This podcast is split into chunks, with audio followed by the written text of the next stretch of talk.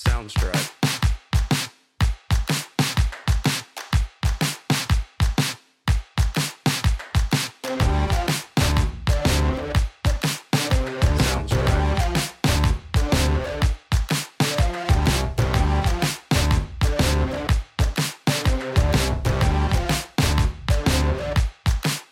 Hello and welcome to the fourth episode of Demystifying Politics, the show where we help young people engage with politics and the world around them. On our topics today, firstly, we will cover the, the COVID crisis in India. Next, we will talk about Nazanin Zaghari Ratcliffe and her case in Iran. And lastly, we'll talk about Boris Johnson's flat refurbishments, which has caused huge scandal all across the country. Finally, for our bonus questions, we will ask is liberal democracy the only way in the 21st century? Um, so we'll start off with COVID in India, uh, and I'll just introduce it. So, in India, we are seeing an unprecedented crisis like no other. 3,689 people dead today, a new record. 400,000 new cases. And what's important to note is that this is a huge underestimate. I cannot, and I, I cannot tell you how huge of an underestimate this is. For example, deaths are only being counted in hospitals when there are so many stories of people dying in the hallways, uh, dying outside of hospitals, unable to even reach um, hospitals. Moreover, the government has put a cap on the number of tests um, state governments can do in the day on, the day in a day, so we don't know the true scale of the cases. Um, now, what will be important to note, not only from this crisis, how bad the loss of life and the true like scale of it is, is a few things. Firstly, uh, how much will the virus mutate and how badly will this affect our current vaccination program when it comes to the rest of the world? Will Narendra Modi himself be punished for this crisis? For example, recently in West Bengal, a couple days ago, the election results came in and Modi was handed a setback in a state he hoped to capture. So, will this crisis have political ramifications for a man that has seemed till now politically untouchable? Nathan, what do you think? It's always important to remember that India is a massive country, one of the most densely populated in the world, well over a billion. So it's not unexpected that they would have one of the most uh, dangerous COVID situations in the world. However, this is, as you said, unprecedented. The first wave was, I think it's fair to say, dealt with at least to a decent degree, but this is this has this second wave has actually skyrocketed. Um, after the first wave, uh, restrictions came down. People went to the cinema. There were religious events. There were public gatherings, and some politicians actually falsely claimed that the virus had been defeated. Well, obviously, we see that it's not. Um, that, that's actually coming from an, a, epidemiologist, uh, Chandrakant Lahariya, and he said that in some of the most badly hit states, like Delhi and Maharashtra, uh, community transmission was so rampant there have been several localized waves, which which to give yeah, as I said before, because India is a large country, uh, you're seeing waves, uh, national quote unquote size waves in smaller areas, um, and yeah, there will be political ramifications for this. You said Modi um, ha- suffered setbacks in West Bengal, but also he's going to suffer on the national scale because many will remember that earlier in the pandemic, while India was seeming to be doing better, he was exporting lots of vaccines to places like Britain in an effort to boost India and his uh, his own geopolitical standing. Now it is coming back to bite them because they are very quickly running out of vaccines, and people are very are people dying, unfortunately. So th- there is likely to be an increase in anti-Modi sentiment after this. Yeah, and I think what you mentioned, another thing that'll come back to bite, him- bite, bite him actually is the uh, triumphant statements he made towards the end of the first wave. Like they've defeated Corona, they've done it, the BJP's done it, they've done what no Western country could do. And he was like claiming, oh, everyone thought we'd be bad, but we were actually quite good. I think that's the thing that'll most come back to hurt him. And as you said, even I thought from the beginning of the pandemic, it- it's going to be bad in India just because of the sheer population density and, and, and the crowding, the crowding in, in most of the major cities. So India was always going to have it tough, but I don't think anyone saw the scale and the ferocity and honestly the pace of this uh, crisis that is engulfing India at the moment. And just as I said, to put into context, you know how you know how many how many more people are dying than we actually think. You know, everyone I know um, who's Indian, everyone I know has a relative that is ill with COVID, myself included. Everyone I know. Um, it's it's it's crazy. Like ev- everyone um, has COVID in some way or another. It, it the crisis is, is unbelievable. Oxygen cylinders are like gold dust now in India. They've replaced gold basically. I, I think the Indian government might start start backing their currency with oxygen cylinders instead of gold, um, because it is it is like so expensive. There are people profiting off the pandemic, unfortunately, um, charging exorbitant prices for remdesivir, for oxygen, hoarding these uh, crucial supplies that people need. And so, what you're seeing from this uh, pan- uh, from this crisis is like you're seeing just generally from the pandemic as a whole the good side and the bad side of humanity. The bad side being these profiteers who are sucking um, the, the blood out of India by um, hoarding these essential supplies and then also at the same time uh, charging exorbitant prices. But you're also seeing like temples and um, different uh, community centers uh, offering services for free to the poor. So you're seeing the good and the bad side um, of um, of India and of humanity. But I think the most important thing to see from this crisis is that COVID is not over yet. And the moment we think we've won, the, the virus comes back. And I think the worst thing that will come out of this, not only apart from the loss of life, will be the new mutants. And scientists are saying that they haven't even got an idea of the amount of mutations that have now gone through the cycle in India because can, you can imagine if it's going around like millions and millions of people, the virus is going to keep mutating, mutating. That was the biggest fear with India. And now, if some vaccine resistant strain emerges, you know, we could be in trouble. We could be, as much as I hate to say it, and I really don't want to say this, we could be locked down again. Um, and it's also yeah. very important to note that the fact that India is now having this situation where they have to hoard vaccines is going to affect everyone around the world. Currently, about one in five global COVID vaccines are being manufactured in India, and they were previously exporting many of them. So it's not so countries like Britain, the US, that previously have had very successful vaccination campaigns are also going to see the drawbacks of India's uh, new effort to keep vaccines at home.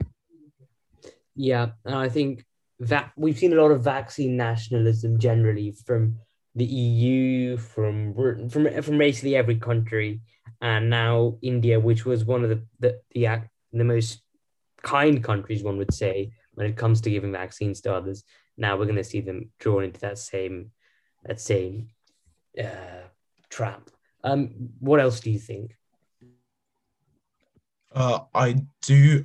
In when you combine this with the uh, Kish, the, the Kishan Lives Matter movement, the uh, the perceived anti-farmer bill, this is definitely going to be detrimental to Modi's image as a as an Indian strongman, as a man who's hold as a sort of quasi one nation conservative. He's holding. I hate to use British time here, but a one nation conservative. He's holding country together because this virus is now it is completely national. Whereas before, whereas the first wave was primarily limited to big cities like Delhi and Mumbai, uh, this this second wave is now even in rural areas. And as you have said, and as you said before, it is affecting absolutely everybody. So yeah, this will definitely be detrimental to Modi's image and it'll be interesting to see whether this gives China a leg up in projecting strength in Asia and the rest of the world. Yeah, I think the last thing I'll say about this is I do think this scandal is different. Um, and I think it genuinely will hurt Modi because before we've seen so many scandals and everyone said, oh, this time Modi's really met his match. But every time he comes out uh, like a phoenix from the ashes, victorious, untouched, uh, barely even with a scratch on his face. The reason I think this time it's different is A, he cannot blame it on like partisan um, troublemakers. Uh, you know, so for the NCAA protest or the Farmers Bill protest, he blamed it on foreign nationals, on troublemakers, on communists, what, what, whatnot. Um, a COVID crisis in India, you can't blame that on anyone but yourself, firstly. Secondly, I know lots of relatives who support Modi. Um, I, I, I don't myself, but I know people who support Modi, but they are very critical of him for this crisis. So I do think this scandal is different and he will be hurt.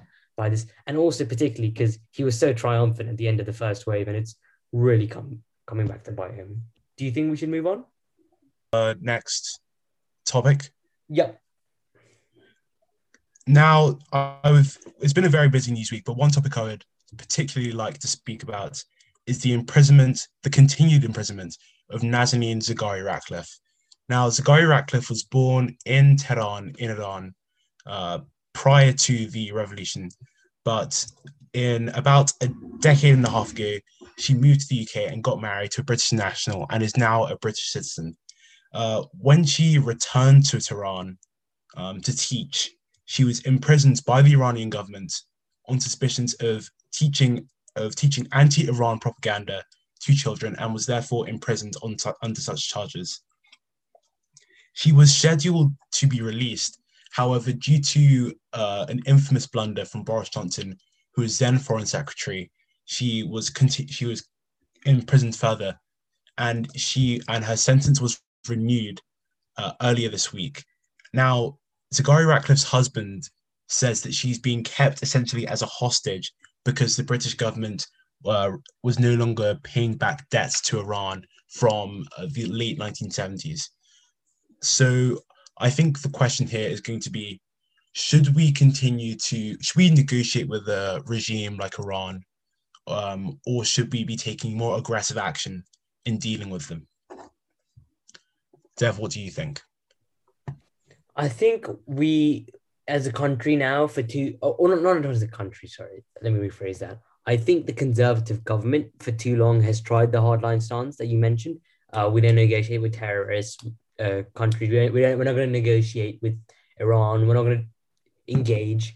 And guess what? For four or five years, a daughter is missing her mother, a, a husband is missing his wife, and we've gotten nowhere. I think the government now, as some news reports suggest, are going to look to repay that debt, and Zaghari Ratcliffe will be back.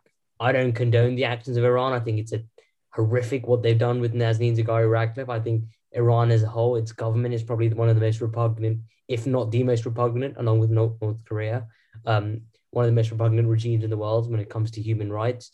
Uh, but I think if the UK government had uh, earlier on started to pay back that 400 million pounds, we wouldn't be in the situation. And a, and a, and a, and a father w- would not, you know, a mother won't be losing her daughter in Iran, in an Iranian prison. A whole family will not be mourning. You know, um, she's been on hunger strikes. She's had horrific health. She's had hum- lots of mental health issues. I think it's really just time to just pay pay back the uh, pay back the money anyways, we are, isolating um, Iran when it comes to sanctions on many other fronts. So yeah, I think the government should pay back the money and let Zaghari Ratcliffe go home. I think yes. I think the the aim for Britain is not just this conservative. Well, it has to be the aim of this conservative government because they've been in power since 2010, but also for future governments, it has to be an aim to sort of disassociate from any relation with any uh, sort of conflict in the region British involvement in the Middle East obviously goes back a century and probably and really even further back. And I cannot really say that it's been entirely productive. Now, our and in this case, our association with Iran is has and will cost the taxpayer more money, uh, and has caused the, the breakup of British families. So, in the future, to prevent things like this from happening, to prevent British nationals from being arrested, imprisoned, and used as leverage overseas. We need to uh, cut off connections with Iran, but also surrounding countries like Saudi Arabia.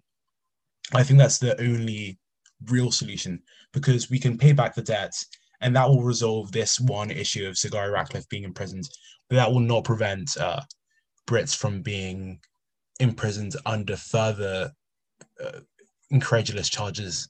So, yes, the aim has to be dis- uh, disassociation.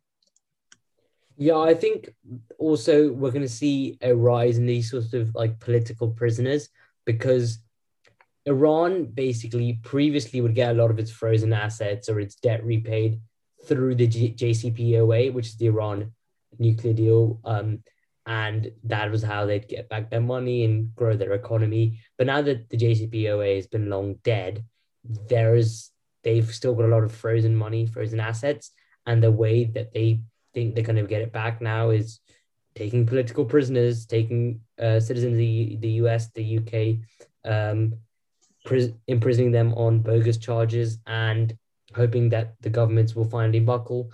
And as it seems from the news reports today, the US and the UK governments are going to buckle. And yeah. Okay, so this is an analysis from Caroline Hawley, who is the BBC's diplomatic correspondent.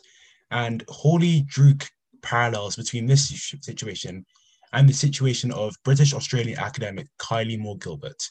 Now, this is directly from a BBC article. Last November, uh, it, referring to the Iranian regime, released the British academic Kylie Moore Gilbert, who'd been sentenced to 10 years for spying. That was in, in exchange for three Iranian prisoners in Thailand two of whom had been convicted of a bomb plot. And back in early 2016, when Iran's nuclear agreement came into force, Iran freed an American journalist and Jason Rezaian in a prisoner swap. It's no coincidence Mr. Ratcliffe, that obviously being uh, Nazanin's husband, believes that this verdict has come just as negotiations are taking place to revive the deal, the Iran nuclear deal. So it seems that there is an argument that diplomacy between the two countries that a normalization of relations can fix this. Uh, I do think that this this normalization, quote unquote, of relations has to be temporary. I do not think it's. I do not think Britain, as a liberal democracy, can commit itself to uh, openly associating with a theocratic government that regularly oppresses its citizens.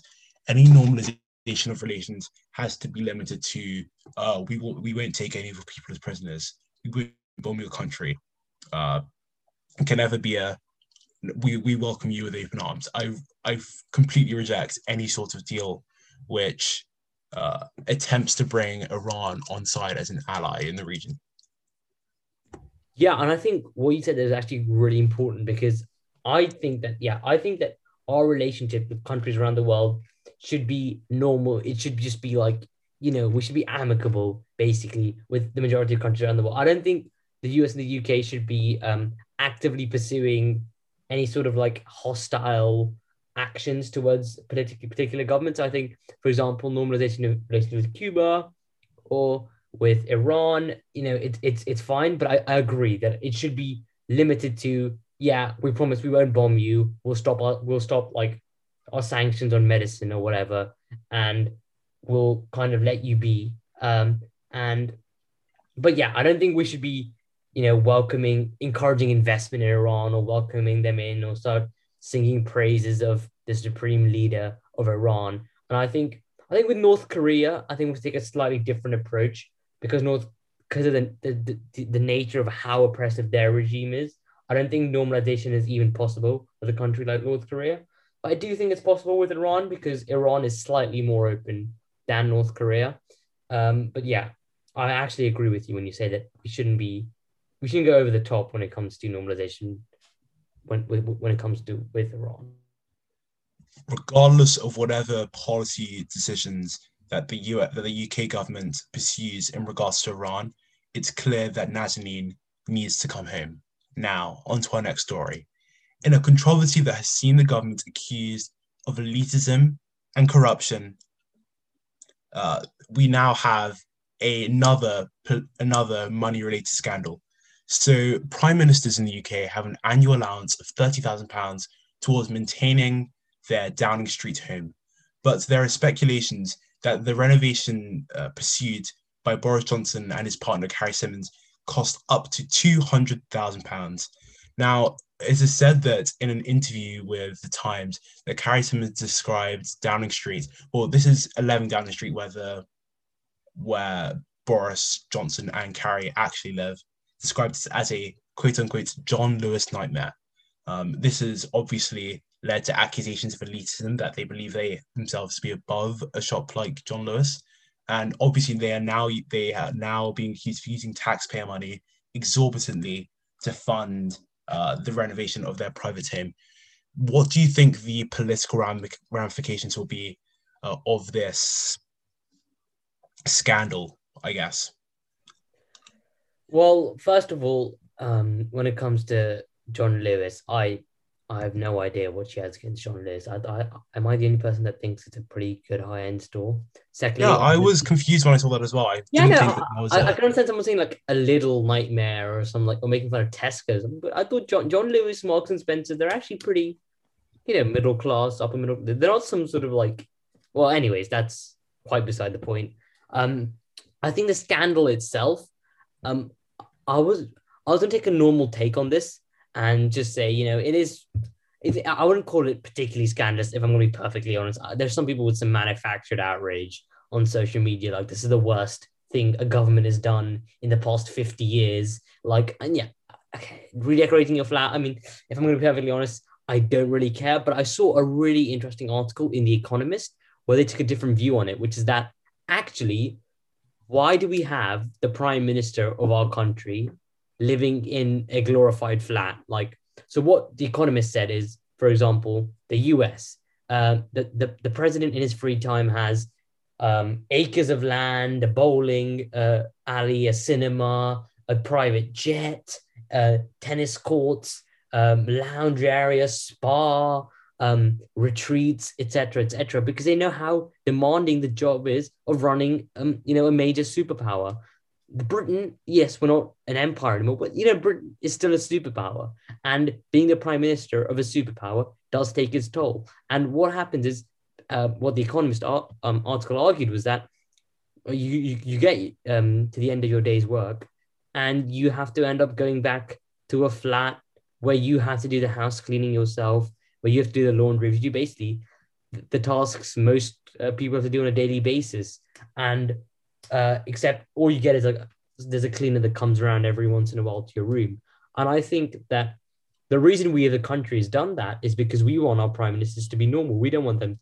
We, we say okay, the pomp and the glamour that can be the queen, but the prime minister he has to be normal. He doesn't have an exorbitant salary. Doesn't live in some big flat, some big house, and he has to represent Britain. But I think that that that or what the Economist article argued was that that's not the view we should be taking.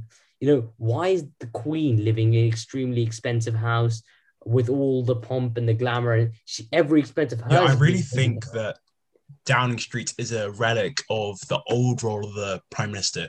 exactly. Officially, the Queen is the head of state, and the Prime Minister is supposed to take on the secondary role as head of government. But really, since B- B- Blair, Blair became the first quote unquote presidential Prime Minister, uh, the role of the Prime Minister has really shot up in terms of relevance um, and their You know, it, duties. it, it shot up basically since the 19 since second since the second world war the monarch has been extremely irrelevant if we're going to be honest with ourselves Yeah, the Prime Minister is no longer yeah simply an advisor to the monarch regnant. The prime minister is the is now the center of the show.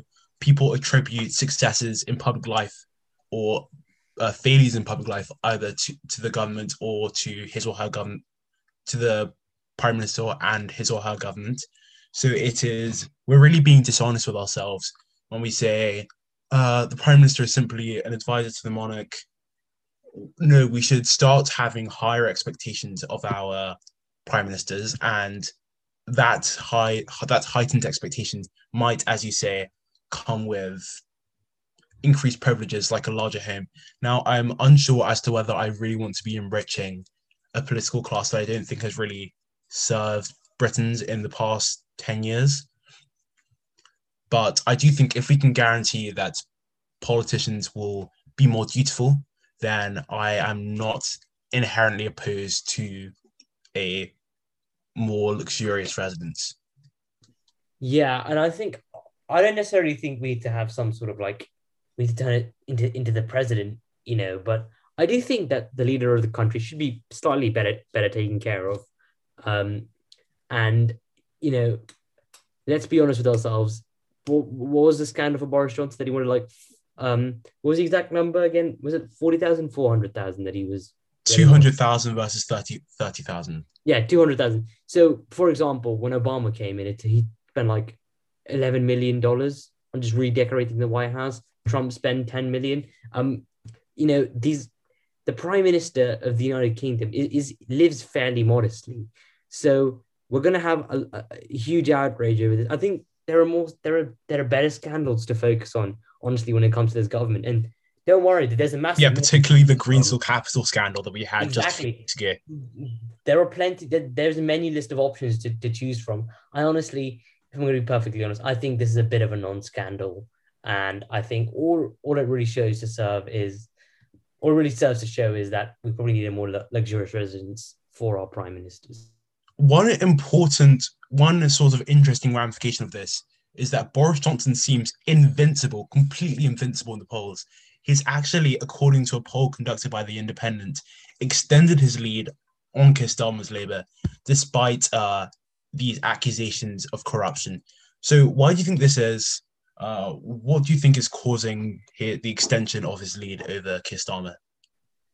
I think um, that Boris Johnson has this Modi Trump like quality whereby they are just simply immune to scandals.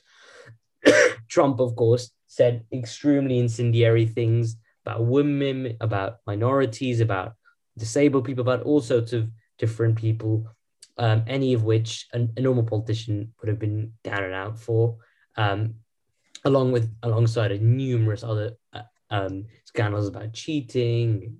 Uh, you know, uh, there's we can't delve into that. Modi uh, similarly has had loads of scandals, and I think Boris Johnson has had uh, his fair share too. And what they all share in common is their ability to brush it off. So Trump, for example, says, "Oh, fake." He says fake news, or just simply brushes it off. Like, yeah, well, uh, Modi does brushes it off by simply being above the fray. He barely engages in the the trench warfare that is domestic politics in India. He tries to be this sort of supreme, like it's almost religious cult like figure by sort of just staying above domestic politics in India. And I think what Boris Johnson does is he does a sort He of has this facade of a likable fool with his Yeah, so he's like uncombed hair.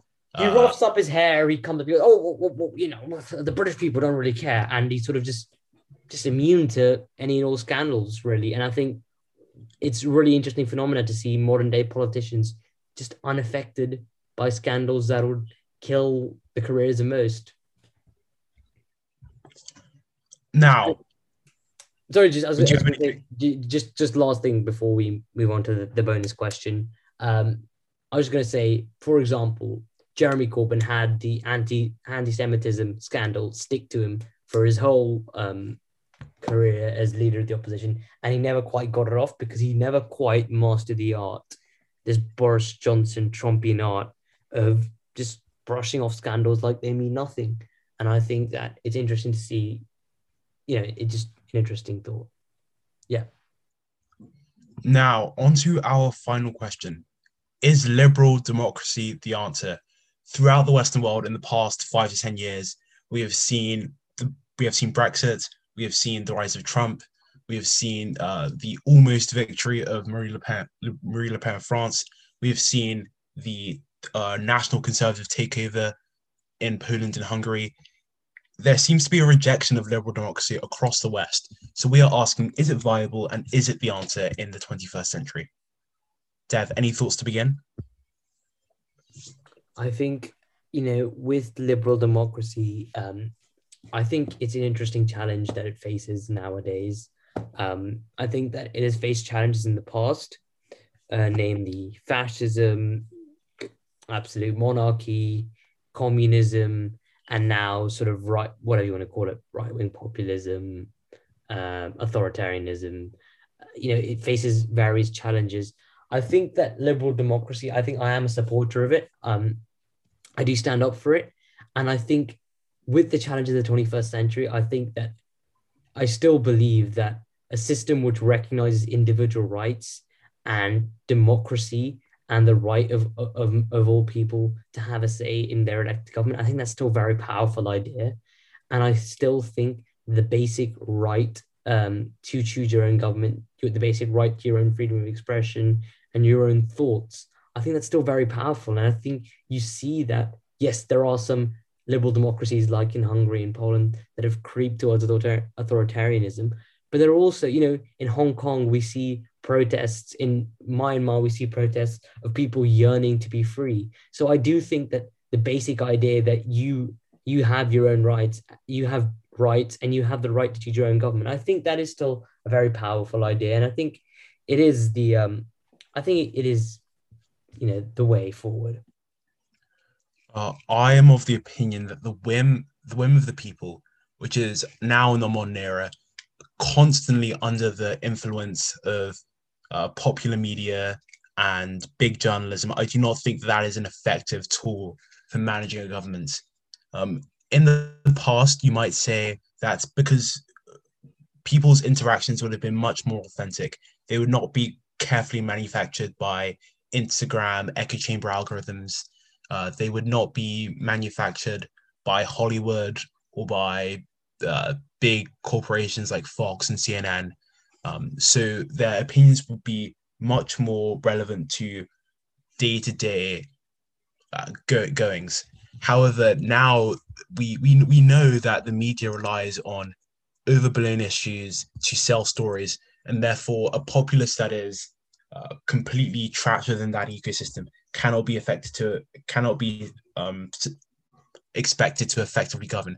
Now, this is not to say that we should uh, take them off their franchise. We need to have a serious we need to have a serious consideration about whether liberal democracy is compatible with this sort of uh, big journal big journalism ecosystem where we allow uh, news and media corporations to have this endless sway over public life. We do need to look at antitrust legislation to ensure that people have these authentic conversations with their neighbors, uh, with people in their local communities once more. And therefore, I think that would allow uh, their votes to be less based on whim, based on what they saw on TV, what they think national problems are, versus what national problems actually are, which they could m- much better learn by being active members of their local communities. I, yeah, I actually, I, yeah, I agree with what you say. I think that the problems that the problems that liberal democracy has, the inherent side effects it has, I think that they can be managed. And I think, yeah, I do agree that, that the uh, journalism ecosystem is quite toxic. I think the worst example of it is America, unfortunately, where you have companies like CNN that thrive off like um, making politics to, to sort of theater, this sort of like flashbang um, spectacle when it that's not what it is. It's not a house of cards, you know. It's uh, people sitting down trying to make their country a better place. It's not a battle between yourself. You you're living in the same country. You know, the other person, your neighbor's not your enemy. And I think that the journalist ecosystem, um, it thrives off an enemy. It thrives off um, showing someone that you should fear. You know, in and in the 60s and the 70s and the 90s, that was communism, that was the Soviet Union. Once Soviet Union collapsed, you know, the enemy had to become other people in your country. So I think that um, the way we we can solve this is yes. So first of all, antitrust res- legislation, making sure people like Murdoch and other billionaires don't have you know unnecessary influence over public opinion.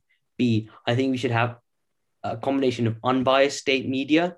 I'm um, not when I say state media, I say state-run media, but don't think of it with the connotations of like Iran or North Korea. Think think the BBC a bit more like impartial broadcasting network alongside private neutral broadcasting um, networks, which I think we do have in the UK. I think BBC, Sky, ITV, they're all fairly neutral, and that is because we have a broadcasting regulator called Ofcom, which um, states and governs impartiality rules. So I think in the UK we don't have a problem as much when it comes to news organizations, I think our problem stems from the tabloids and newspapers, which are often controlled by a minority of billionaires who then proceed to stake out fortunes by spreading pop- propaganda about immigrants and minorities and spewing hate. That is definitely true. That is definitely true.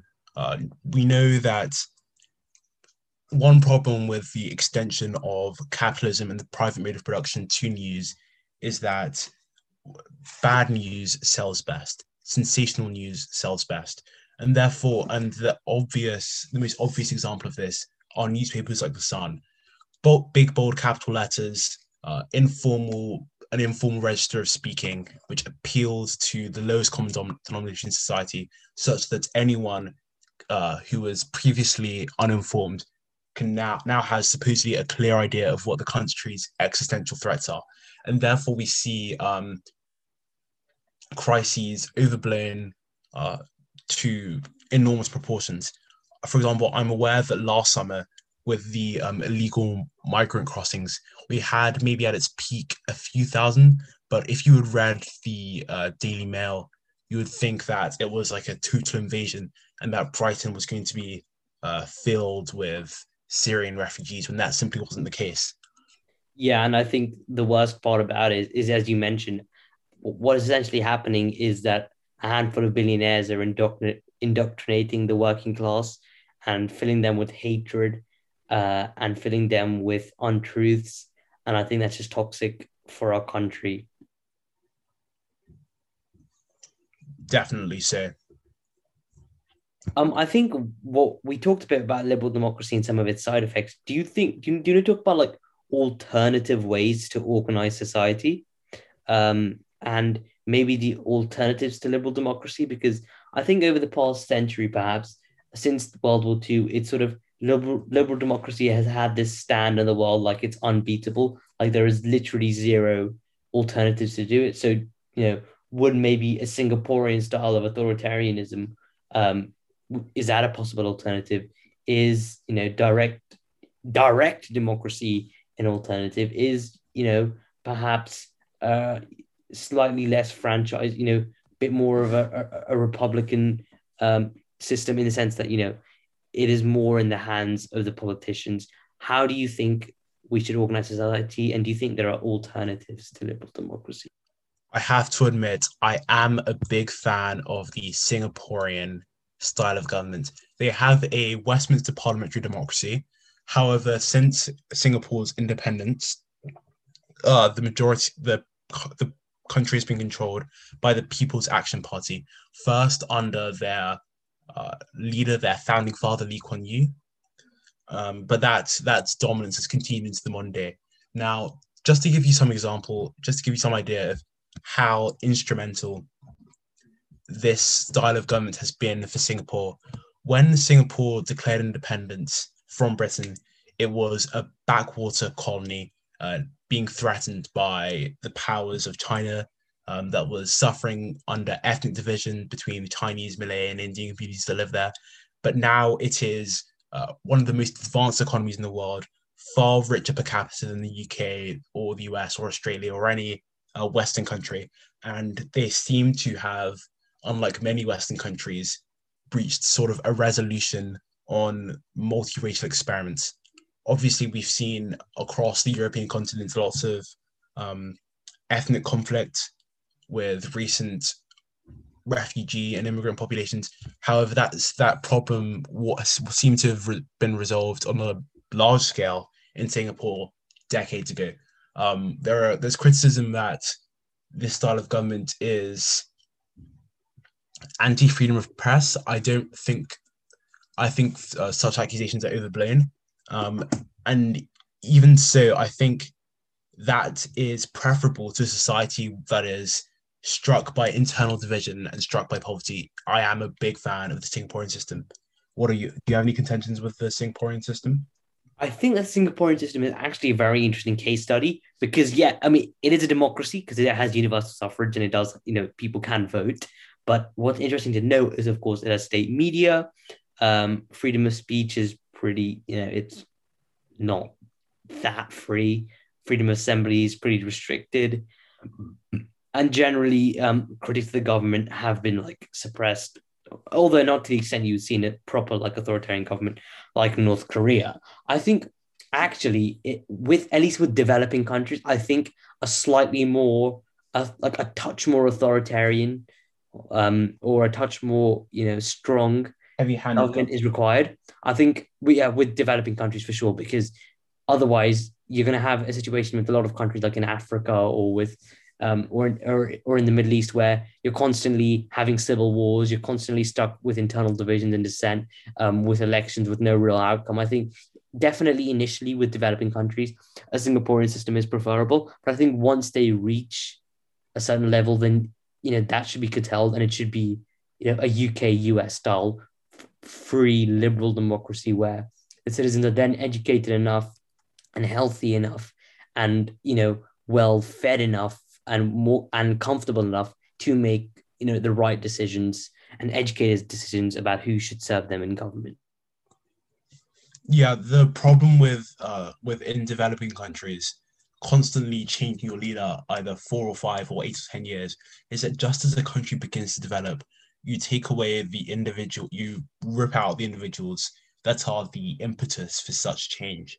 Uh, that is not beneficial. We've got to remember that many uh, of the so-called developed countries in the modern world, particularly Britain, were never never really developed under this idea of universal suffrage. Uh, obviously, Britain didn't let women vote for the first time until 1918. Uh, they didn't, and they didn't let, working class men vote the same year. Uh, they didn't reduce the voting age to 18 until the 1960s. So it's not the case that uh, Britain developed under universal suffrage, and therefore I think it's kind of it's very privileged to for Westerners to expect uh, current currently undeveloped countries to develop in a similar manner. So I do think that um, the Westminster style democracy that is seen in Singapore is the best way of dealing uh, with uh, the best way of governing a country.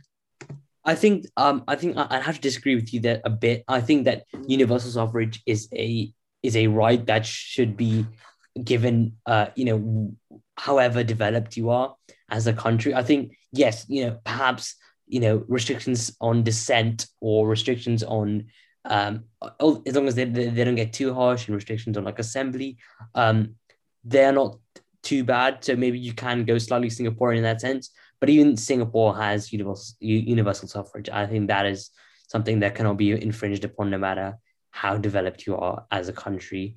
Do you think? Lastly, do you want to speak about like overall? Do you think liberal democracy reformed? You know, checked. Do you think that is the way forward, or do you think genuinely a Singaporean style of government is is the way forward for countries around the world? Because you're seeing in like the US, for example, their system of government is now completely inept. Uh, you have a, a, different party that comes in every eight years. You have complete block in, in, in legislative bodies whereby no legis- no significant legis- legislation is ever passed because the filibuster and all significant actions are either taken by the Supreme Court or by executive order. So you think that that with you're seeing like the flaws of democracy, and do you think that genuinely Singapore is going to be the way forward? Well, in countries like the UK and the US, I think uh, such political strife is overblown. There, there's lots of talk about civil wars in countries like the UK and the US. I don't think we're anywhere near that stage. However, in much younger democracies like those in Eastern Europe that have just uh, been under Soviet oppression up until 1991, I do think a uh, Singaporean style government might be, be more beneficial there, where their democracy is still very much in its infancy. Um, they haven't had many regular, they haven't had very many regular elections. Uh, I do think while while I think there is reform necessary in uh, Western countries, I while I wouldn't be opposed to a sort of Singaporean government in the UK, I don't think it's necessary in the same way it, it is necessary in say Poland or Hungary. Okay. Um do you think we should end there? I'll, I have, think I have a closing statement on liberal democracy, and then sure. I will wrap up uh, Yeah. overall. Francis Fukuyama, a an American historian and political theorist, wrote in a similar manner, manner to Hegel that a political that a certain political system was the inevitable result of all of human history. Now Hegel believed, Hegel and Marx believed that communism was the, was the eventual end goal of all human events. However, Fukuyama believes that liberal democracy and free market capitalism was the inevitable result of the internet and of human history in general. He believed that liberal democracy had always proved itself superior to all other systems of government. Now, liberal democracy has now entrenched itself with nuclear weapons and with large standing armies, and that has sort of enabled it to posture as superior. I don't think it's superior. Uh, I think it's greatly flawed, but I do think it is just sufficient, just sufficient in Western countries. Now, for a brief overview, First, we looked at the COVID situation in India and how it would affect Modi. Then we went right over to London and Tehran, looked at British Iranian relations and the case of Nazanin, Zaghari Ratcliffe. And then uh, we looked at Boris's flat renovations and his seeming invincibility in the polls. Thank you for listening. This has been Demystifying Politics, the politics for young people to get to know more about politics. Follow us on Instagram and Twitter at the same handle, Demystifying Pod on Twitter, and you can hear us every single week on your favorite podcast platform. Thank you.